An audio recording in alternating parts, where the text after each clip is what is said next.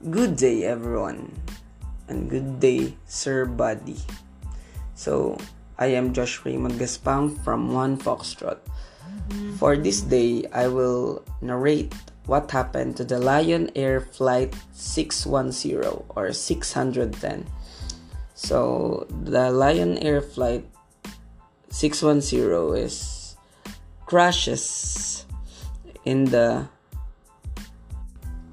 in the Java Sea just 30 minutes after takeoff on October 29, 2018, killing 189 people. So, this Lion Air Flight 610 is a scheduled domestic flight operated by the Indonesian airline Lion Air from Soekarno Hatta International Airport in Jakarta to Depati Amir Airport in Pangkal Pinang.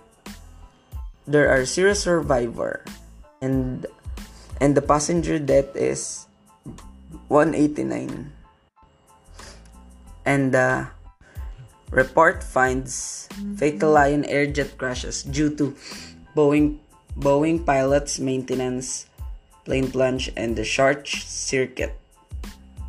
That's all. Thank you